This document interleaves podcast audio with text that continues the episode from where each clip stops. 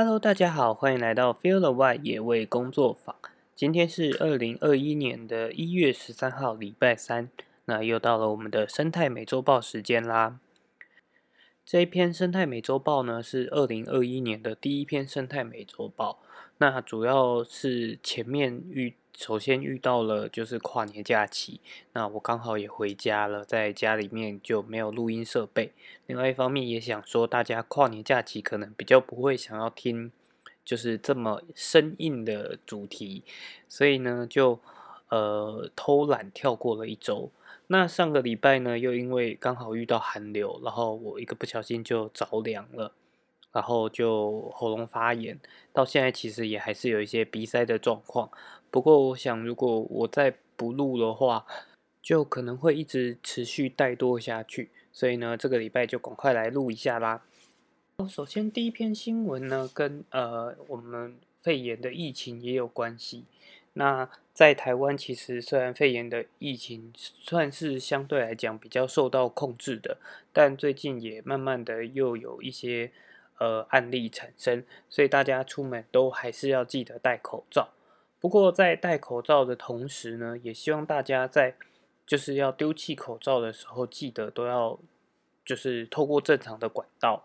然后不要随意的丢弃就是口罩的部分。因为这篇新闻呢，它其实就是在讲说，呃，在世界各国，就是因为大家都知道口罩的重要性，而且口罩的供应量也慢慢稳定之后。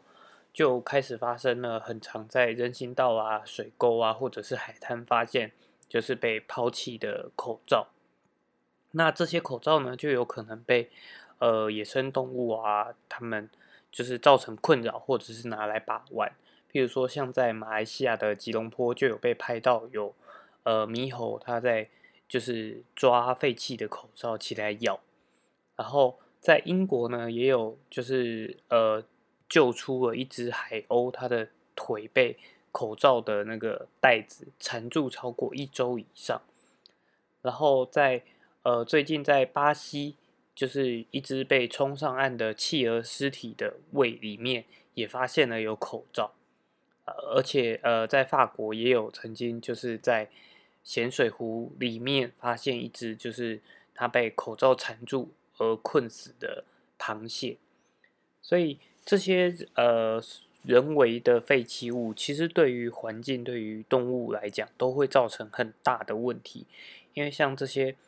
物品，其实它都还算是有塑胶的成分在里面。那在自然环境下，其实它分解速度也没有那么的快。所以呢，大家还是要记得把垃圾丢进垃圾桶，至少经过过人为的。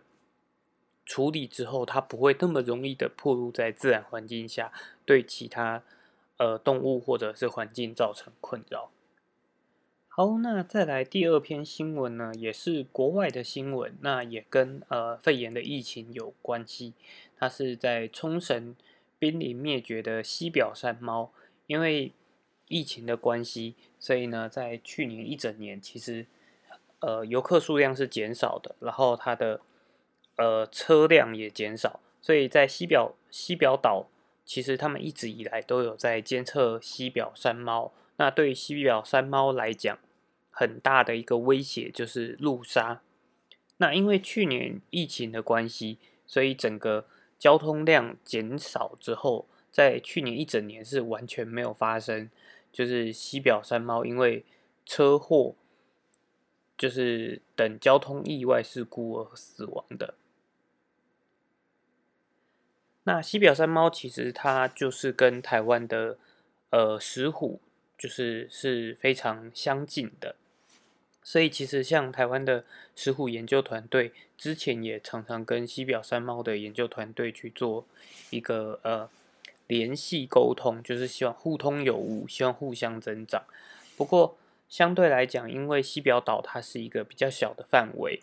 所以呢，它能够做的呃管理跟控制相对来讲比较多。那在台湾，因为台湾包含很多道路的开发已经是非常的广泛的，所以要做呃路沙防治就不不呃怎么讲，不能完全只参考西表岛上面的情况。不过他们还是有很多好的地方是值得我们借鉴的。譬如说，像呃，曾经听说过，就是你到西表岛上，你想要租车，就必须要先就是看过呃上过他们的课，他们就会介绍说，诶，在西表岛上面开车的话，时速应该要多少，然后要呃特别注意。就是西表山猫出没，然后时间大概什么时间入夜之后就要注意车速，这样子，他是会做一个这样子的行前教育，让去岛上游玩的呃游客，他也必须要先上过这个课，然后才能够开车。不过刚刚前面也提到，因为就是台湾的呃人文环境、人文文化啊这些的不同，还有地方就是也比较。地也比较广阔，所以在做管理上也有比较多不一样的做法，必须去考量。那像在呃新北市的土城区，呃，就是去去年的时候，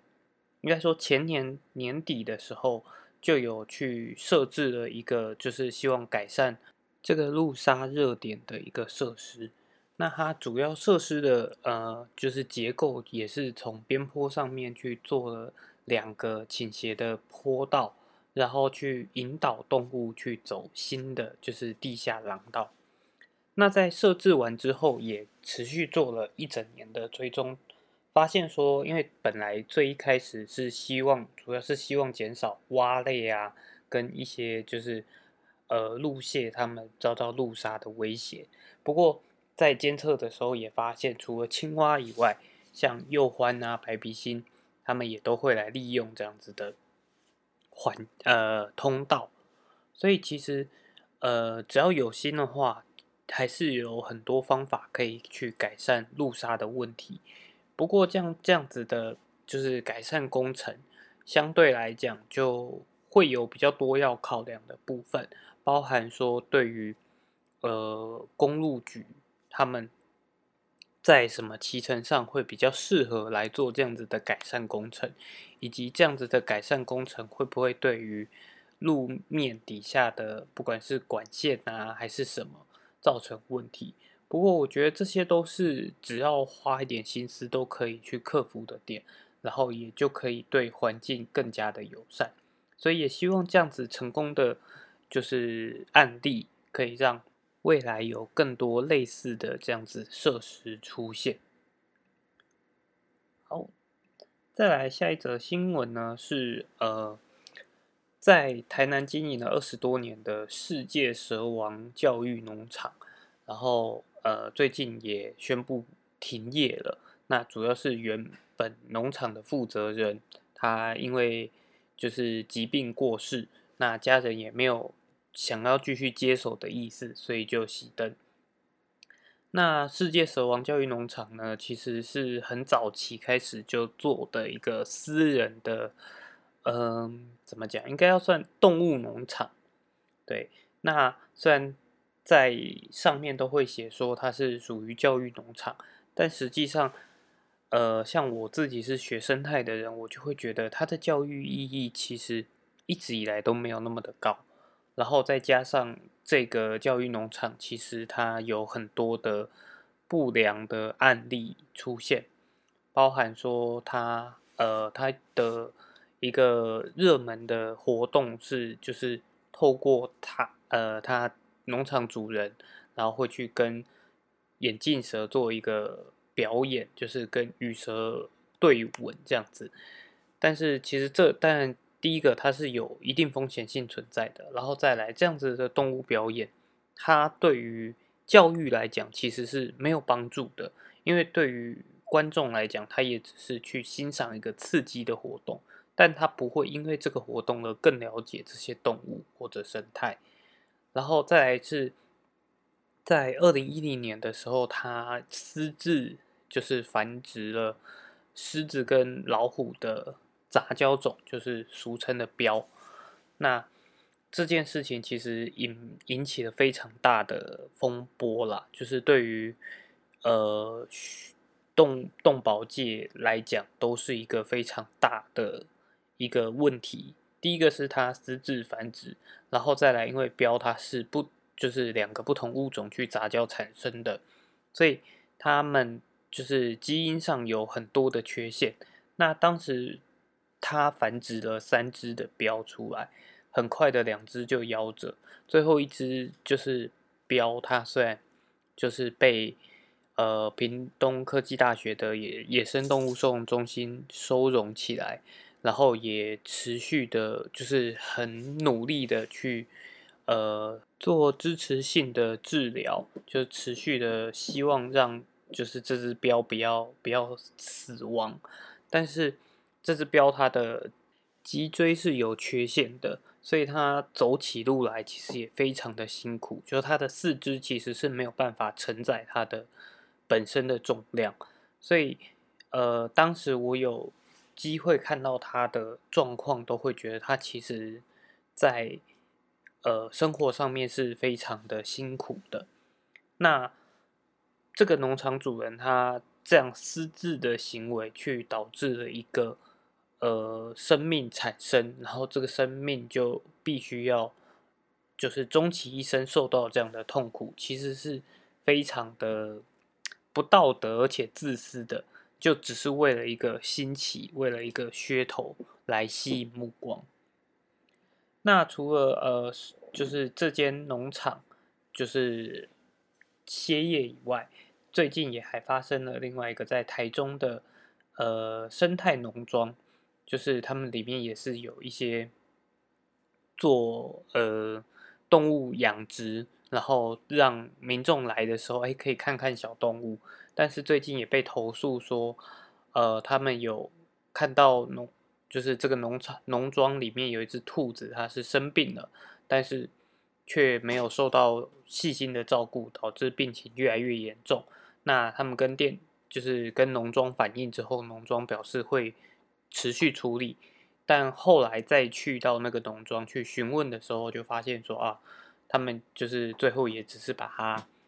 做了一个安乐死。那所以这件事情就延烧出来，让大家就是有一点呃引起了一些挞伐啦，就大家去去骂说，哎，这样子的农场还敢说自己就是是提倡动物保育什么的。那另外一方面，他们也被怀疑到底是不是具有动物展演的许可，因为他们就涉嫌利用动物来招揽顾客。那这样子的话，场域的话，其实应该是要去申请这样的许可的。不过我必须讲说，即便有申请这样子许可的场域，也是有非常多的地方是，呃，会被观察到说，其实它对于它的动物。是没有那么友善的，或者是照养情形是很差的。那，嗯，很多的这样子的场域，其实也都会讲说自己是生态农场啊，或者是教育，就是具有教育意义的地方。可是，他们真的是具有教育意义的地方吗？去到这样的环境，真的是，呃，对于亲近动物来讲，当然你是比较有机会。来亲近到动物的，但是你有真的会比较了解到动物吗？那这样子的有一点类似，呃，利用动物的场域的话，它真的需要这么多吗？然后真的值得去消费吗？其实我觉得这个问题到最后可能还是要抛还出来到消费者端，因为。毕竟，对于这些商家来讲，他们最重视的其实未必是所谓的动物福利，但他们因为自己喜欢动物，所以会想要养这些动物。可是，当他们养这些动物，然后希望利用这些动物来赚钱的时候，他们在乎的到底是这些动物过得好或不好，还是他们的荷包到底有没有赚满？那我觉得这个部分，当然大家也都可以。多去思考，那要亲近动物，其实也还有更多的方式，但也还是有很多的方式是我们比较呃不推荐的，包含像是喂食野生动物这个部分。那在喂食野生动物这个部分呢，刚好我在就是搜寻新闻的时候也有看到一篇，这个应该比较算是投书的部分啊，就是民众可以自己去投。投书，然后去看，就是有一点像是发发出来的文章。那这篇也又在探讨说喂食野生动物这件事情。不过他的论点是重点是在于有没有伤害到动物。那这边投诉里面，他其实主要就是在想要去讨论说，究竟该不该喂食野生动物？其实你的目的是什么，就会去决定你的手段跟过程。那对于作者来讲，他觉得最重要的是不要去伤害或者是改变野生动物的觅食习性。不过他在里面提到的部分，他就提到说，对于作者他来说。呃，在公园里面喂松鼠或扫落叶，他认为是不必要的。但是如果说是在高山林道，有一些少数的真情，然后比较不怕人，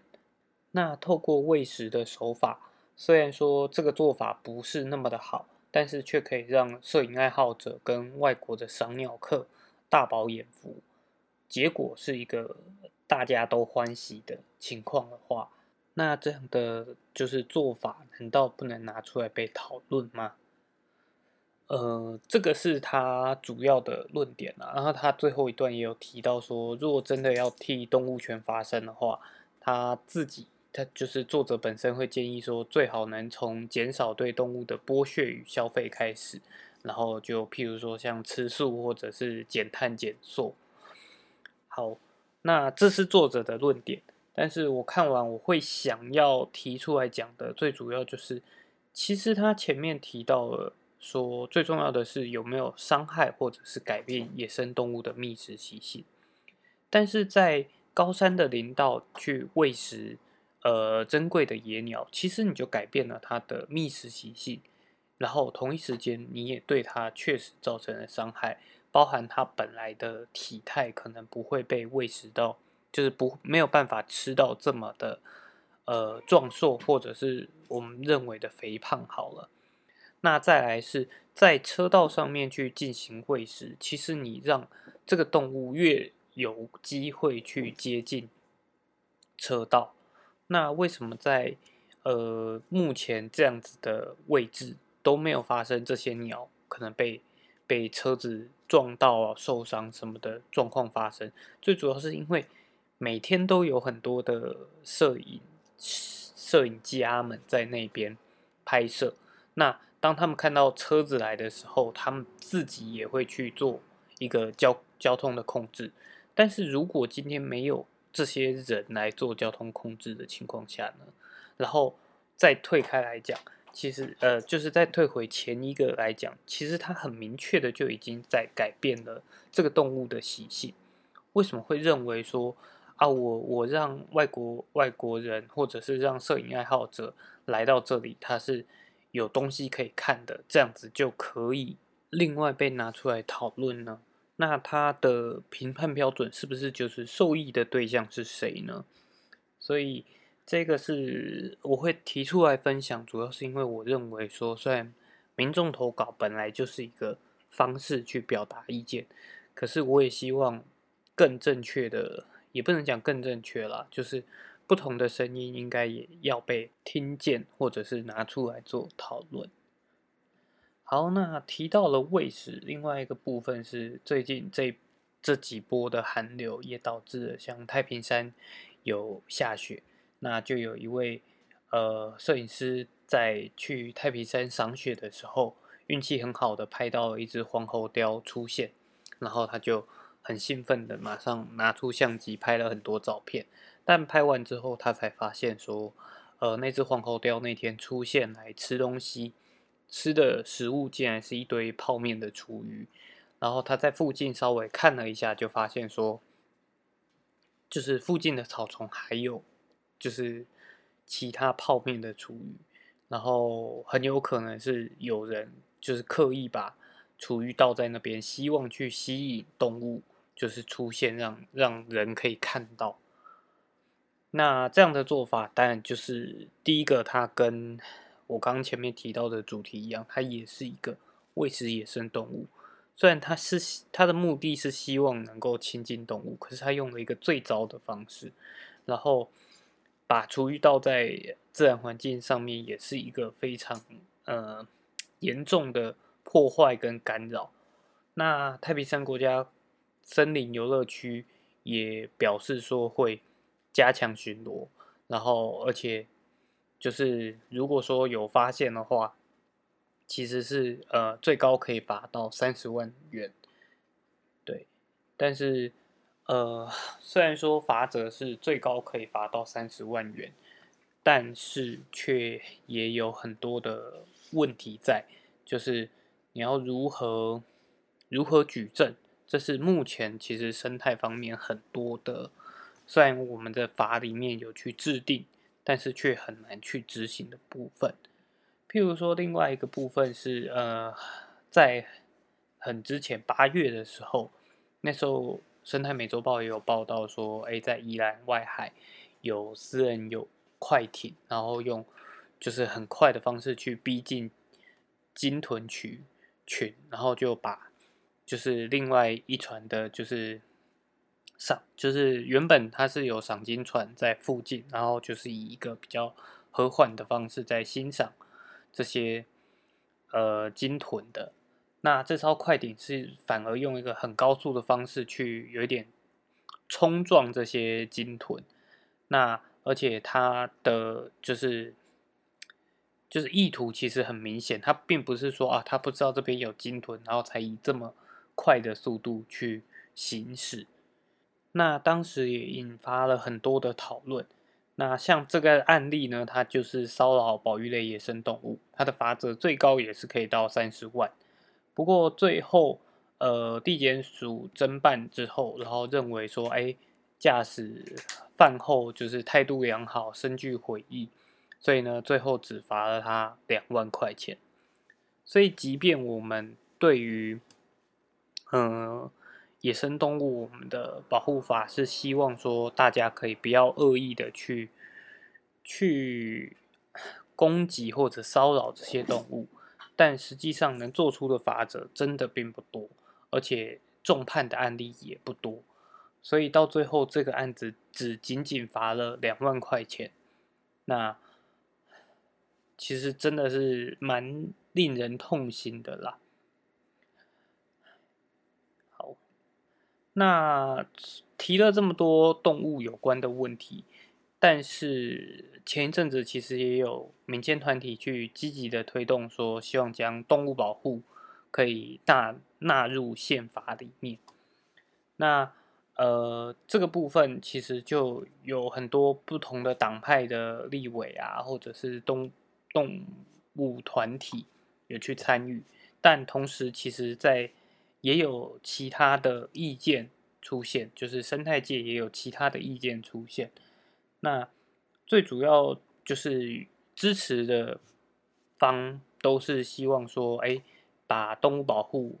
完整的纳入宪法里面的话，可以显现出，呃，台湾是一个更就是对动物是一个友善的国家，对。但是生态团体这边就是反方的意见，其实是你要如何把动物权这个东西很明确的列到宪法里面，而且在我们现有的法律就有很多冲突的地方的时候，你要如何的，就是现阶段马上就把动物权放到宪法里面，那你要如何去去诠释这些包含词汇啊，或者是到底哪些动物权，其实就会有很多的问题产生，包含像。呃，就是也有学者提到说，呃，像是流浪动物里面就包含了流浪猫狗动物跟绿鬣蜥，其实它也是一个易逃的野化动物，但是在两者两者的，就是它们同样都产生了问题的情况下，社会的对应方式却有不一样的方式，也就表示说，在动物其实就是不同的。动物里面会因为人类的喜好而产生不对等的的状况，那这些状况如果都还没有很明确的去列出规则的时候，我们就要急着把动物就是动物保护列入就是宪法里面的话，其实应该要去做更审慎的判断呐。所以我觉得，呃，我不知道，也许有一些人会觉得说啊，你们生态学者怎么就是这么难搞，要啊把动物保护纳入宪法，你们又又出来说不要，但实际上并不是，我觉得立场是这样的，就是。并不是说不要动物保护纳入宪法，而是应该要去做一个更审慎的评估，跟更完整的，让这件事情不只是不只是做好，还要做对。好，这个礼拜因为累积了比较多的新闻啊，然后。一方面也是每一个部分也都还蛮有主题性的，所以也又讲了比较久。那也录了二十五分钟啦，所以这个礼拜的生态美周报大概就是这样子。那下个礼拜的话，就会如果没有意外的话，就会持续录下去啦。就是希望在新的一年，其实生态美周报还是希望能够持续的去录制，虽然。因为这个部分其实也是我额外自己想要做的事情呢，虽然也不知道到底能不能成功，但希望在二零二一年能够持续的做下去。那也希望能够有越来越多的人，就是听到这样子不一样的消息，然后让大家可以更了解自然环境。好，那我们就下礼拜见喽，拜拜。